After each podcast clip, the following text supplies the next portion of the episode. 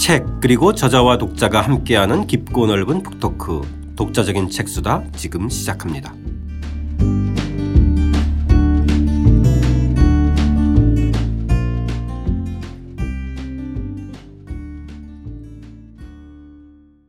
주경철 선생님과 함께하는 주경철의 유럽인 이야기 3장 까르로세 세계 제국을 꿈꾸다 그 두 번째 이야기입니다. 해가 지지 않는 제국편 저희 시작하겠습니다. 저는 책 만드는 사람 김학원입니다. 안녕하세요. 포건이 형 박태근입니다. 안녕하세요. 저자 주경철입니다. 자, 지난 시간에 이 카를이 단독으로 이제 에스파냐 왕에 오르고 나서 저희 이제는 오늘은 이제 신성 로마 제국의 황제의 왕관을 쓰는 장면으로 시작하는데 일단 이 왕관을 쓰는 과정이 굉장히 독특해요, 쌤. 예. 예. 저희가 생각하는 뭐 물려받는 게 아니라 어, 후보자도 있고 선출의 과정을 거치는데 이 과정 좀 좀 그좀 그 이야기 좀 해주시죠. 예. 그 전에 일단 한, 이, 이 이야기를 볼 때마다 이제 생각나는 게 우리 이제 학생들한테 그 얘기를 잘 하는데 이제 지난번에 우리 스페인 왕 되는 이야기였잖아요. 근데 카를로스가 1500년생이거든요. 1516년에 왕이 되죠. 스페인 왕. 네네. 그거는 이제 물려받는 거죠. 그래서 학생들한테 물어봐요. 니네 16살 때 뭐 했니? 고딩이었니? 이 사람 스페인 왕이야. 그리고 1519년이니까 이제 만 19세. 그렇죠. 이때 이제 황제가 되는 거죠. 네. 이 황제는 어, 왕과는 이제 달라요. 신성 로마 제국 황제 그거를 만들 때 그 개념이 이제 인 인민이죠. 이제 어 모든 사람들의 동의를 받아서 황제가 황제를 모시는 거다. 그러다 보니까 선출이라고 하는 개념이 들어가요. 네. 이 사람들의 동의를 받아서 뽑는 거다. 근데 정말 오늘날처럼 이렇게 무슨 국민 투표를 할 수 있는 건 아니니까. 그렇죠. 아, 중요한 어떤 그 지도자죠. 요 제국 내에 영토 내에 중요한 어, 그 권력을 가진 일곱 명의 제후들이 모여서 일곱 명의 투표를 통해서 정하자. 아. 그래서 후보도 있고 아닌 게 아니라. 후보는 일곱 명의 제후 속에서만 나올 수 있나요? 아니면 다른 사람을 또 미 그 후보자로 그 등록할 어, 수 있나요? 이론상으로는 자천도 가능하고요. 아. 그 나오는 거예요. 네. 물론 이제 아무나 내가 하겠다. 네. 음. 아무나 나오지는 못하겠죠. 당연히 그렇죠. 어, 네. 근데 이게 이제 그 10세기, 11세기, 12세기 이게 나온 이게 근데 제대로 사실 되겠어요. 그리고 중세 때는 정치적으로 굉장히 혼란스럽고 뭐 이러니까 네. 싸움도 잘 일어나고 그리고 사실 이게 누가 뽑는 거냐 좀 전에 말씀드린 것처럼 그럼 후보는 누구냐 뭐 이런 것들이 이 제도가 사실 그 문서를 만들고 이제 황금 도장을 찍어서 어 효력을 발휘하는 뭐 네네. 그래서 이제 그걸 금인 직서라고도 영어로는 골든 불이라고 그럽니다. 음. 여기에서 이제 에, 그 당시 어, 황제였던 칼 4세가 이런 식으로 정하자. 그래서 일곱 명의 선제후를 정합니다. 이 사람들이 뽑는 거다. 음. 그게 어, 그 교회 대표 3명이에요. 그러니까 주교령. 그러니까 이게 또 특이한 게 교회의 고위직 주교면서 자기 지역을 그 통치하는 영토를 또 지배하고 영토를 지배하는 네. 그래서 그게 이제 주교령 아니에요. 네. 그 제일 큰 주교령들 어, 대주교이면서 주교령 지배자인 마인츠, 쾰른, 트리어 이 세 개의 주교령 이세 아. 명이 들어가고 아, 그다음에 선제후로 세 명이 들어가고 주교령에서 예. 예. 그다음에 이제 세속 영주 중에 네 명이 들어갑니다. 보헤미아 왕, 팔츠 백작, 작센 공작, 브란덴부르크 변경백. 아. 그래서 이 일곱 명이 이제 모여서 어, 그 투표를. 그 투표를 하는 거죠. 아. 그래서 이게 그 이, 그러니까 이쪽 가문에 누가 나와서 황제가 되고 중세 때는 계속 그랬어요. 음. 그래서 이제 뭐 굉장히 흥미롭네요. 그렇죠? 많이 됐던 가문이 룩셈부르크. 오늘날 이제 룩셈부르크라고 하는 나라의 그 이름이 있는데 그 룩셈부르크가 이제 고 중세 때 굉장히 아주 그 최고위 가문 중에 하나예요. 네. 그 후에 뭐 그 외에도 뭐 비텔스바흐 가문 여러 중요한 가문들이 있는데 요 시기가 되면은 이제 합스부르크가 사실상 독점을 하죠. 네. 그래도 어쨌든 명분은 어 투표예요. 그리고 실제로 이거 일곱 명 중 일곱 명이 만약에 진짜 이번에는 바꾸자라고 하면은 이론상 바꿀 수도 있어요. 그러니까 지금 여기 보면은 이 후보자가 네 명이나 됐어요. 예. 어 현명공 프리드리히 작센의 현명공 프리드리히 네. 나중에 우리 루터 볼 때 다시 나오는 인물입니다. 네네. 루터를 후원했던 그, 그 인물이죠. 그다음에 잉글랜드 국왕 헨리 8세 거의 헨리 8세도 내가 한번 좀 황제까지 해보겠다고 나, 나온 거고 예. 프랑스 국왕 프랑스와 1세 예. 그러니까 사실 만만치가 않아요. 그렇죠. 그리고 이제 지금 카를이 네. 어 그래도 우리 가문에서 여태까지 해왔는데 그래서 이제 나온 거고 그래서 네.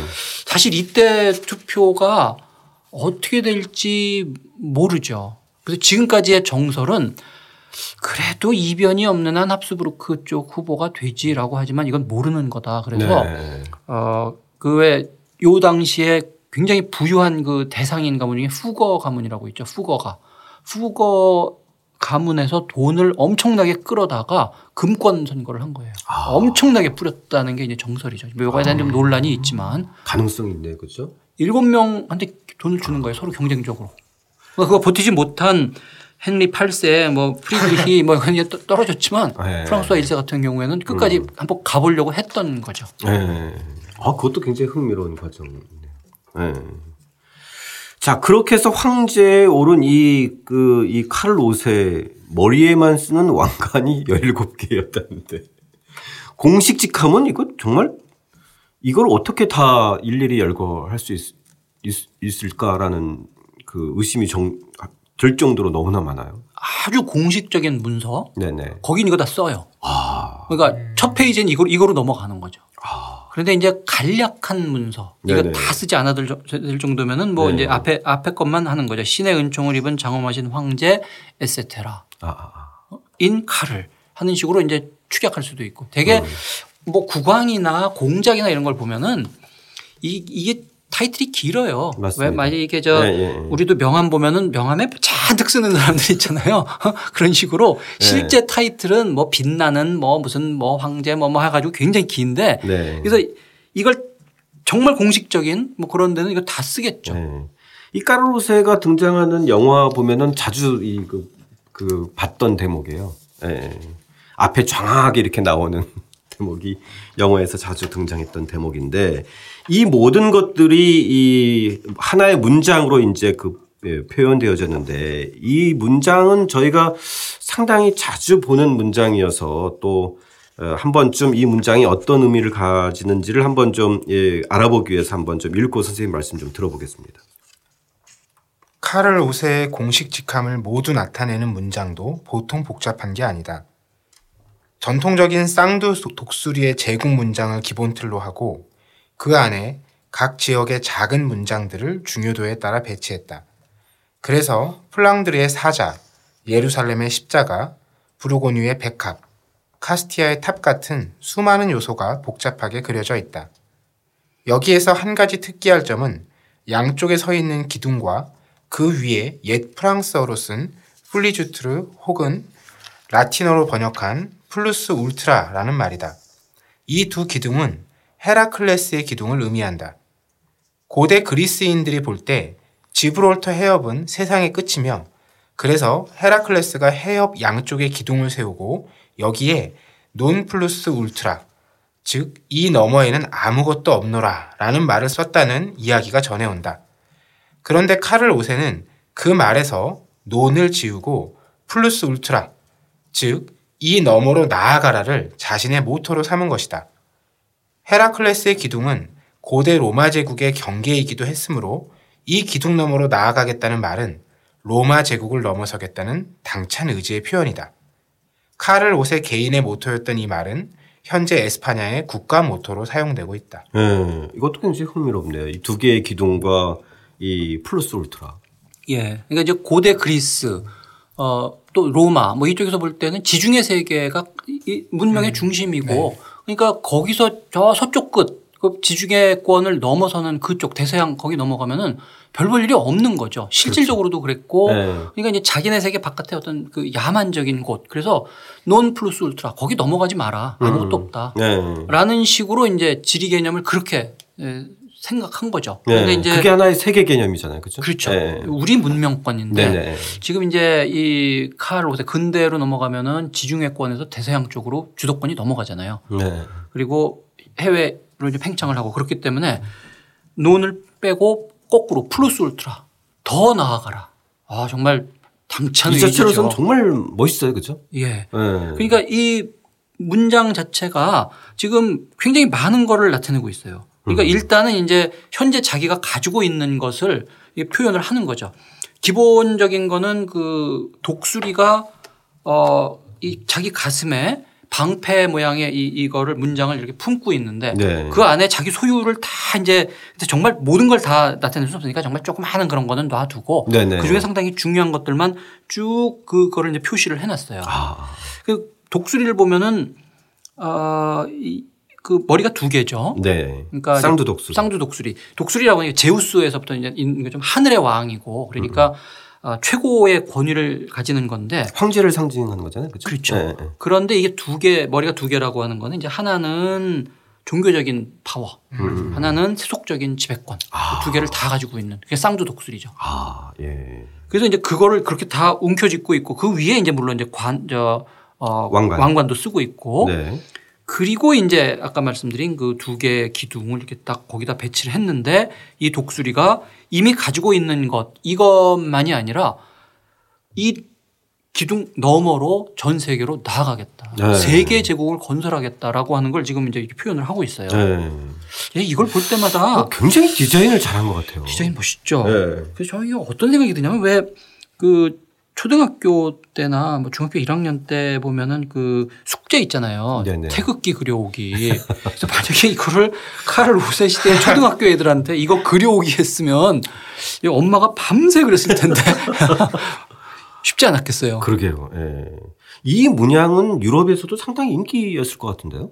그러니까 요게 이제 요 어, 기본 틀은 비슷하죠. 네네. 근데 이제 그 다음에 뭐 그 다음 황제 그러면은 안에 구성이 좀 달라질 거 아니에요. 네네. 그리고 또 약간씩 바뀌어요. 그래서 각 그 황제마다 자기 문장이 있는데 잘 보면은 디자인이 조금 조금씩 조금씩 바뀝니다. 그러니까 기본적으로는 비슷한데 네. 그러니까 안에 뭐 구성도 좀 다르고 뭐 약간씩 다르죠. 마지막에 선생님은 프로스 울트라 얼마나 아름다운 꿈인가 그리고 얼마나 허황된 계약, 계획인가 이렇게 딱 써놓으셨는데 아마 어, 이 카를 오세가 선생님 말씀을 그때 들었으면 정말 당장 잡아와 그랬을 것 같은데 그렇죠.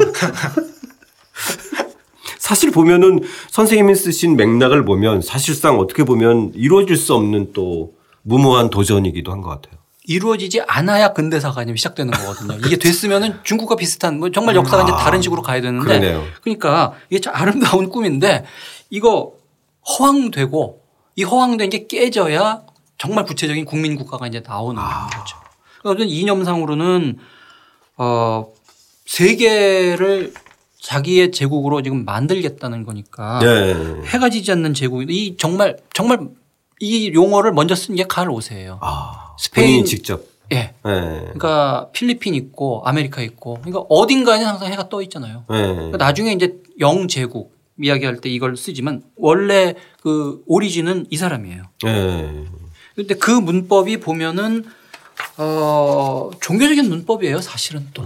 그러니까 우리는 지금 어 당연히 역사학에서는 뭐 이런 통치, 뭐 정치의 실상 이런 거를 이야기하기 때문에 오늘날의 지금 정치가 뭐 이런 식으로 상상하려고 하지만 네. 네. 실제 칼 5세의 그 개인적인 만약 진짜 개인적으로 만나서 봤으면 지극히 종교적인 사람이거든요. 네. 세계 제국을 만들겠다라고 하는 게 단순히 영토를 넓히겠다는 게 아니라 문자 그대로 어 말세가 이제 얼마 안 남았고 말세가 되기 전에 인간이 해야 될 그러니까 이슬람권을 공격해서 최종적으로 무너뜨리고 그 다음에 세계를 하나의 기독교 제국으로 만든 다음에 예수를 맞이해야 된다. 그 준비를 해야 된다라고 하는 그 의식을 강하게 가지고 있어요. 네. 그러니까 이게 아름다우면서도 호황된다는 게 단순히 그냥 정치적인 분석을 했을 때 그런 정도가 아니라 그와 같은 중세적인 어떤 종교적 이념으로서의 아. 제국 이것까지 네. 함께 지금 어 제가 이제 지적을 좀 하- 하려고 했던 거죠. 네. 그렇기 때문에 중세의 절정이면서 또 중세의 한계를 그대로 또 노정하면서 그죠? 그렇죠. 근대를 또 여는 여명의 역할도 하는 예. 이런 의미가 있는 요때 이제 요- 요런 게 깨지고 이제 마키아벨리가 나오고 뭐 이런 때 아니에요. 마키아벨리 네네. 봤을 때 이런 말도 안 되는 소리 하지 말자. 아, 그, 그러는 거죠. 네. 카를이 이 당선 이후에 10년 이상이 지나서 이제 그 축성식을 올리는데 자, 그 대목도 한번 좀 읽어보겠습니다. 카를은 당선 이후 여러 사정으로 10년 이상 지난 1530년에야 교황 클레멘스 7세의 주례로 축성식을 올렸다. 그리고 이때 동생 페르디난트를 다음번 로마인의 왕으로 선출했다. 아예 다음 황제 계승자를 선출해둔 것이다. 후일 카를 5세가 양위하면서 동생 페르디난트가 다음 황제가 되었고 카를의 아들은 펠리페 2세라는 이름으로 에스파냐 국왕이 되었다. 그 결과 합스부르크 영토가 에스파냐권과 독일권으로 완전히 나뉘게 된다.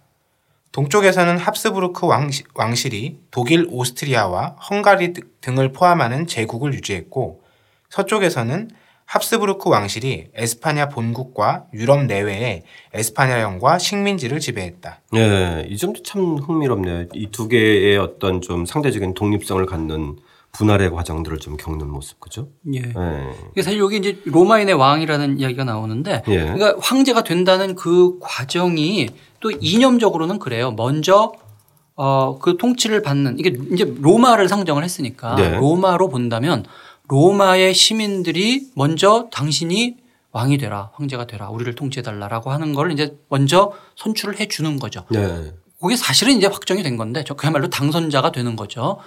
그게 첫 번째 단계고 그 다음에 그거를 교황이 그것을 그 시민들의 뜻을 하느님이 추인해 주는 그 축성식을 해 줘서 완전히 정식으로 음. 이제 황제가 된다라고 네. 하는 그 두 개로 말하자면 이제 나뉘어져 있어요. 네네. 그러니까 어, 이런 거를 계속 해 나가다가 지금 보면은 어뭐 이념적으로 그렇고 뭐 그렇지만 이제 굉장히 복잡한 정치 문제가 지금 돌아가고 있잖아요. 그렇죠. 그러니까 네. 카를은 이, 이 정도쯤 되니까 야 이게 후계 문제 이런 거 항상 너무 복잡하고 이렇다. 그러니까 차라리 이때쯤에 내가 축성식을 해서 정식 황제가 되면서 후계자를 아예 지금 만들어 두는 게 좋겠다고 이제 생각을 한 거예요. 네. 그래서 그 당시로서는 제일 그 뚜렷한 어떤 그 대안이 자기 동생이니까 페르디난트를 로마인의 황제로 지금 만들어요.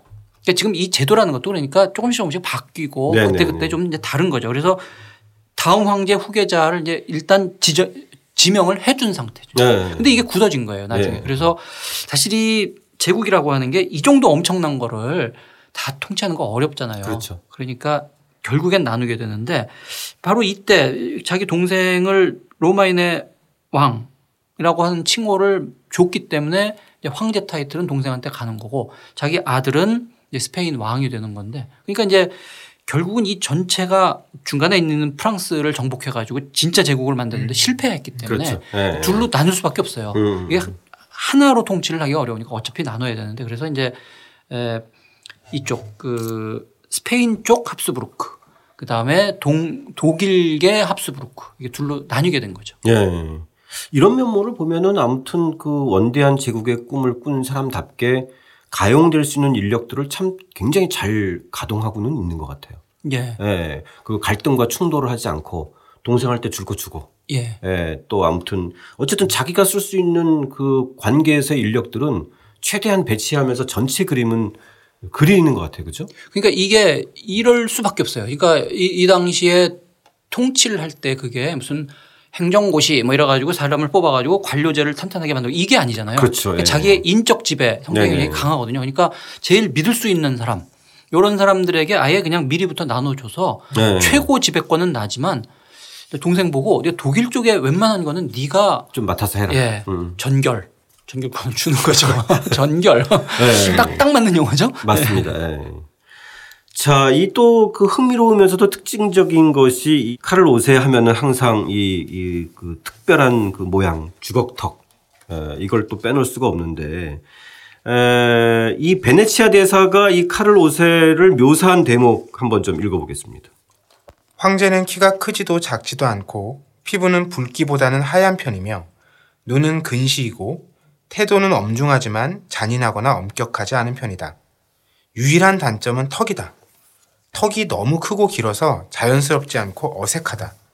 입을 다물면 윗니가 아랫니와 잘 맞지 않는다. 그래서 황제가 말을 하면 특히 문장 끝부분이 혀 짧은 소리를 내어 알아듣기 힘들다. 네. 저희 뭐 박정희 선생님의 고려사의 재발견에서 좀 나온 얘기도 하지만은 고려 초기에 이 왕실의 근친혼이 나왔던 어떤 폐해나 문제점들이 사실 이 합스부르크 가문에서는 훨씬 심각한 부분으로 나타나네요. 그러니까 이 합스부르크 가문이 자기네가 이제 유럽 최고의 가문이라고 생각을 하고 있는 거예요. 네. 황제를 배출하는 가문이니까. 그래서 적어도 황제 위나 스페인 왕위를 물려받는 이 이런 후보는 그 아래 격이 좀 낮은 가문하고 결혼을 안 하려고 그래요. 네. 그러니까 이게 이제 문제가 되는 게 스페인에서 공주가 오스트리아로 가서 거기 자기 삼촌이랑 결혼을 해요. 네. 자기 남편 보고 삼촌 이렇게 부르는데 그게 또 맞아요. 그래서 거기서 또 애가 나면은 그 공주가 또 스페인에 와서 이쪽 왕자랑 결혼을 하고 네. 여기서 다시 애가 타- 태어나면 또또 가고.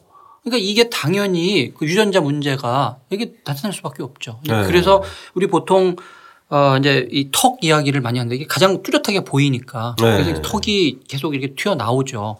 남자들 경우에는 그 턱을 가리기 위해서 이제 수염을 덥수룩하게 기르면 돼요. 아. 근데 여성인 경우는 이게 가릴 수가 없어요. 네. 근데 이 단순히 이, 이 턱이 나온 것 자체가 그냥 모양의 문제가 아니라 정말 생활 자체가 불편한 정도. 음식도 소, 그 소화하기 힘든 지경이었으니까 상당히 굉장히 심한 상태인 상당히. 심하죠. 네. 그러니까 이, 이게 뭐 부정교합이 워낙 심해가지고 지금 제대로 씹질 못한다. 그러니까 소화 항상 소화 불량이고 전반적으로 이제 문제를 일으키죠. 네. 그래서 사실 뭐 이것 때문에 후손을 보지 못해서 왕가가 끊기는 이런 그게 이제 그? 카를로스 2세 그, 그 지금 이제 우리 113쪽에 어, 나오는데 그. 그림이 나오는데 이게 카를 5세의 4대 손이에요. 아. 손주의 손주. 네. 에, 고손자.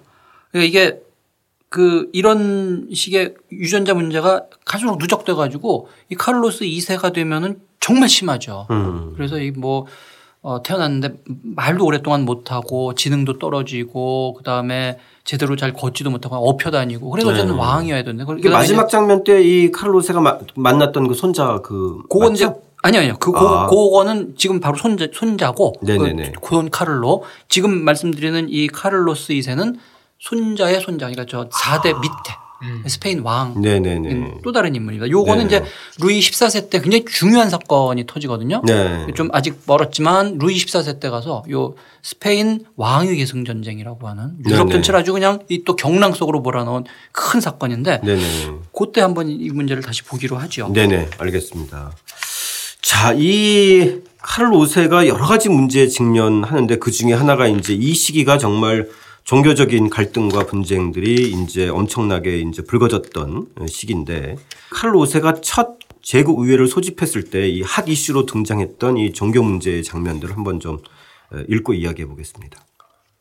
제국의 통치는 난제의 연속이었다. 공식적인 통치 기구는 제국 의회다. 카를 5세는 1521년 1월 27일 보름스에서 첫 번째 제국의회를 개최했다. 프랑크푸르트 남서쪽 약 60km에 위치한 이 도시에 전 유럽의 네로라는 인물들이 직접 오거나 대리인을 보낸 대규모 회의였다. 첫 제국의회부터 세계사적인 사건을 다루었으니 다름 아닌 마르틴 루터 문제였다. 당시 루터는 이미 교황으로부터 파문당한 상태였지만 카를은 그에게 안전통행증을 발행해주고 보름스에 와서 의견을 개진하라고 명했다. 안전통행증이 결코 안전을 보장해주지 않는다는 것은 누구나 아는 일. 친구들도 만류했지만 루터는 용기를 내어 그곳의 지붕의 기왓장만큼 악마가 많더라도 가겠다 하고는 제국의회에 참석해 자신의 종교적 신념을 설파했다. 네. 거의 뭐 혁명가의 모습이네요. 그렇죠. 그죠? 예. 올해가 이, 2017년 루터의 종교개혁 네. 500주년이잖아요. 네. 의미 깊은 그런 해죠. 그러네요. 요즘 네. 굉장히 많은 어떤 행사들을 하고 있고 뭐 학술 회의도 하고 있고 그런데 이제 고르- 그래 가지고 이제 루터가 등장하고 그래서 이게 이제 결국엔 어, 기독교 자체가 유럽 기독교 자체가 이제 카톨릭 구교 그다음에 개신교 이게 크게 둘로 나뉘는 굉장히 중요한 계기가 그렇죠. 되는데 네. 어쨌든 그 당시의 입장에서 본다면 황제 어 카를의 입장에서 본다면 이거는 이단이에요. 그렇죠. 반역자잖아요. 반역자죠. 이단 이단이자 반역. 이걸 눌러야 되는 거예요. 네. 그러니까 이제 루터 보고 와라. 그러는데 네 말 잘 들어보고 네 말 맞으면 네 말 들어줄게가 아니라 네. 이놈을 어떻게 해서든지 뭐 설득하던 힘으로 누르던 권위로 뭐 어떠든지 간에 하여튼 진압하겠다는 그런 거죠. 그런 의도를 확실히 갖고 부른 거잖아요. 예. 그걸 알면서도 이렇게 또 정말 이전에 안전 통행증 뭐 이거 저 받고 갔다가 화형당하고 뭐 이런 사례들이 많기 때문에 네. 이- 위험하다 그러는데 루터도 그런 거 보면 참 대단한 인물이죠. 그래 그러게요. 나, 나 네. 죽더라도 내가 가서 황제 만나가지고 내 의견 이야기를 하겠다. 그래서 이제 네. 가는 거죠. 네. 정말 어, 황제 돼서 첫 번째 제국의회 열었는데 정말 세계사적인 사건들이 막 이제 터지는 거죠. 네. 자, 그런 문제에 또 봉착하면서 또 한편으로는 이게 전쟁 문제가 계속 어, 불거지고 그러면서 전쟁 비용 문제도 발생을 하는데 결국은 이런 문제는 정말 대체적으로 보면 결혼 가지고 해결하는데 사실 이 결혼 한 번 하고서 엄청난 돈을 받나 봐요. 그러니까 아주 100% 순수한 정략 결혼이죠. 네. 결혼하고 났더니 사랑하게 됐더라. 좋은데 어, 그거 일단 무관해요. 특히나 이 왕족이나 뭐 이런 쪽은 네. 전쟁이 급한데 어디서 지금 돈을 못 구한다. 네. 아, 빨리 결혼해서 전쟁 비용 마련해야지. 뭐 거의 이, 이 수준이에요. 아, 그러니까 이 포르투갈 국왕의 딸과 결혼했는데 90만 두, 두카트를 받았다는데 뭐 저희들이야 이제 이 정도 얼마만 얼마 금액인지 알 수 없지만 사실 엄청난 금액인 것만큼은 분명한 것 같은데. 두카트가 이제 금화니까 네. 그 90만 개니까 정말 거액이죠. 자, 이 흥미로운 대목 중에 하나가 이 카를 5세와 프랑스와 1세의 이제 공방전 속에서 결국은 프랑스와 1세가 이제 포로가 되는 장면인데 이 둘 간의 관계는 정말 그 영화에서도 자주 등장하는데 정말 흥미로운 전혀 상반된 캐릭터이면서 그죠? 악연이죠, 악연. 네. 그이 16세기 초반이 참 흥미로워요. 그래서 이 네. 걸출한 인물들이 많이 나오죠. 지금 황제 네. 이 카를로스도 그렇고 프랑스와 1세는 또 개성이 뛰어나잖아요. 예. 천하의 바람둥이면서 낭만적이면서 그러면서도 이제 프랑스라고 하는 그 강력한 국가의 지휘자고. 그러니까 카를은 지금 굉장히 종교적인 인물이고 네. 보편 제국을 건설하겠다. 그럴 때 가장 급한 문제가 프랑스를 정복을 해야 돼요. 네. 그러니까 두 영웅이 지금 부딪히고 있는 거예요. 네. 또 한쪽으로는 헨리 8세가 저 멀리에서 그 지켜보면서 이제 이렇게 이간질하고 뭐 이러고 있고요. 네. 개인적으로는 이 프랑스와 1세하고 칼 5세 둘이 이렇게 전투도 하고 포로로 잡히기도 하고 또 때가 되면은 둘이서 이렇게 만나고 어 뭐 루브르 같은 데 보면 둘이 저어 프랑스의 칼 5세가 찾아가 가지고 둘이 만나서 뭐 어디 함께 구경 가고 그런 그림도 있어요. 네. 친할 때는 개인적으로 친해요. 네. 근데 이게 조금 이상한 장면이 있잖아요. 어떻게 국왕이 포로가 되지? 음. 그러니까 지난번에 우리 저 잔다르크 볼 때도 왕이 그 영국군의 프랑스 국왕이 왜 저 포로가 되잖아요. 그렇죠. 어? 네. 자기 그래서 아들과 함께. 그 보석금을 주고 예. 아무튼 또 이렇게 빼오기도 하고. 그죠? 그래서 이제 부르고뉴 령이 시작되고 왜 우리 전에 그 얘기 봤었잖아요. 네네. 이게 뭐냐면은 프랑스 왕의 그 특징이 이거예요. 전쟁이 나면 자기 왕궁에 숨어 있는 게 아니라 현장으로 가는 거예요. 네. 루, 어, 루이 14세까지 그럽니다. 어. 그러니까 물론 이제 정말 최전선까지 가지는 않는데 프랑스와 1세는 최전선까지 갔다는 얘기예요. 네. 그래가지고 포로가 된 거죠 실제로. 음. 사실 그건 좀 굉장히 독특한 것 같아요. 그렇죠? 그칼 5세나 뭐 그러니까 나중에 프랑스와 1세가 부- 그래 내가 포로가 됐다. 그런데 나는 용감하게 전쟁을 하다가 내가 포로가 된 거고 당신은 나와 본 적이 있냐 말 되죠. 그러니까요. 자, 그러면 이, 여- 이 과정에서 또 흥미로운 것이 그렇게 해서 이제 풀려나면서 서로 어, 맹약은 해놓고 나서 이 프랑스와는 완전히 이제 풀려나고 나서 완전히 그냥 다시 쌩까는 이런 그렇죠. 전문 용어로 쌩까는 거죠. 그래서 완전히 진짜 다른 캐릭터 같아요. 어, 어쨌든 간에 이 카를 오서는 어, 주변에 어, 믿지 마라 이런 만류에도 불구하고 좀 믿었던 거고 그죠? 예. 아, 아직 역시 중세적인 그런 인물이에요. 그런 걸 네, 보면은 이뭐 그러니까. 명예, 신의 뭐 이런 거를 저 정도로 야- 맹세를 했으면 네. 저거 지키겠지라고 이야기를 하는데 주변에 이제 그 아, 비서 네네. 그런 사람들 보면은 그거 말이나 됩니까? 이건 프랑스와 보세요. 그 인간 사냥터 나가는 순간 약속한 거 싹 잊어먹는. 자기 아들 둘을 지금 포로로 대신 잡혀놓고 네. 저는 떠나는 건데 설마 죽이겠어? 지금 이러고 있는 거 아니에요. 네. 참 흥미로운 두 사람의 대립, 대별되는 캐릭터인데. 자, 이제 마지막으로, 어, 이 오스만 제국의 이 위협들, 이런 것들이 그또 한편 이제 카를로스의 위기 국면을 맞이하게 되는데 이 마지막 대목도 저희 한번 읽어보겠습니다. 오스만 제국의 군사 침공이 갈수록 위협적이었다. 이미 3년 전 모하치 전투에서 기독교권은 엄청난 패배를 겪었다. 오스만군에 밀린 헝가리군은 늪지로 내몰려 대부분 목숨을 잃었고 헝가리 국왕 루이스 역시 이곳에서 목숨을 잃었다. 무려 30만 명의 주민이 노예로 끌려갔고 헝가리 영토 태반이 오스만 제국 아래로 들어갔다. 1529년 슐레이만이 다시 대군을 헝가리로 파견하자 프랑스만 빼고 전 유럽이 긴장했다. 카르리 어렵사리 방어에 성공을 거두었고 10월 14일에 술레이만은 퇴각을 결정했다. 최고 수준의 위험을 물리친 이 무렵이 아마 카를의 전성기였을 것이다. 교황이 그에게 수그리고 프랑스는 기운 빠져 있고 영국은 국왕 헨리 8세 이혼 문제로 바빠 대륙 문제에 대한 간섭을 중단한 상태인데 막강한 오스만군이 최초로 원정 실패를 겪은 것이다. 네. 이때만 해도 카를로세는 뭔가 희망이 있다. 될것 같다. 네? 그렇죠. 그러니까 사실 참 정말 바쁜 사람이에요. 그러니까 지금 이 유럽 유럽 전체를 그냥 혼자 누비면서 정말 예. 네, 다녔는데. 지금 이걸 보면은 어, 유럽 전체로 보면은 동쪽에서 그 강력한 오스만 제국이 계속 지금 공격을 해오고 있는데 네. 내가 황제니까 그걸 막아야 된다. 음. 그러고 있잖아요. 예. 그런데 얄밉게 이 프랑스와 일세는 지금 그 오스만 투르크랑 동맹을 맺고 그러니까요. 이제 뭐 정말 상상할 수 없, 없는 짓거리. 어, 그 당시에 굉장한 스캔들이죠. 예, 예, 예. 기독교 왕국의 왕이 그 더더군다나 프랑스의 왕이 예. 투르크하고 손잡고서는 제국을 공격한다. 네. 이러고 있는 상황이고. 그러니까 그런 점에서 프랑스와는 굉장히 근대적인 캐릭터. 요즘의 외교가에서 볼 수 있는 일들이 있죠. 근대적인 국제관계, 근대적인 외교 이거 굉장히 그 선구적인 그런 인물인 건 분명해요. 예. 국익을 위해서 예. 뭐 종교 뭐 잠깐 좀 잠깐 신뢰 말씀이고 할 수도 있다라고 생각하는 게참 쉽지 않은 결정이에요. 쉽지 않은 거죠. 그 당시 어떤 금기를 넘, 넘어서는 어떤 거니까 그렇죠? 그러니까 이게 한편으로 오스만 투르크 막아야지.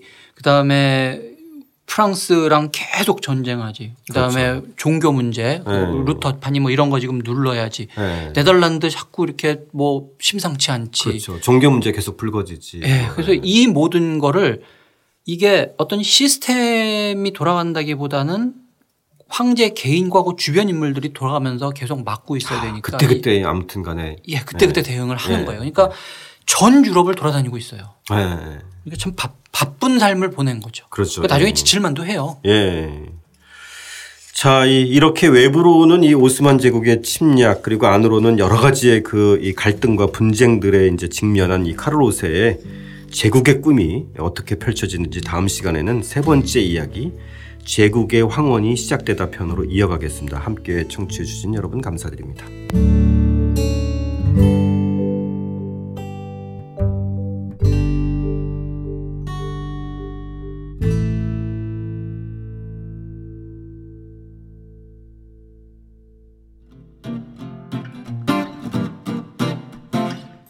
독자적인 책 수단은 책 읽는 사람들이 모이는 공간 알라딘 서점과 함께합니다.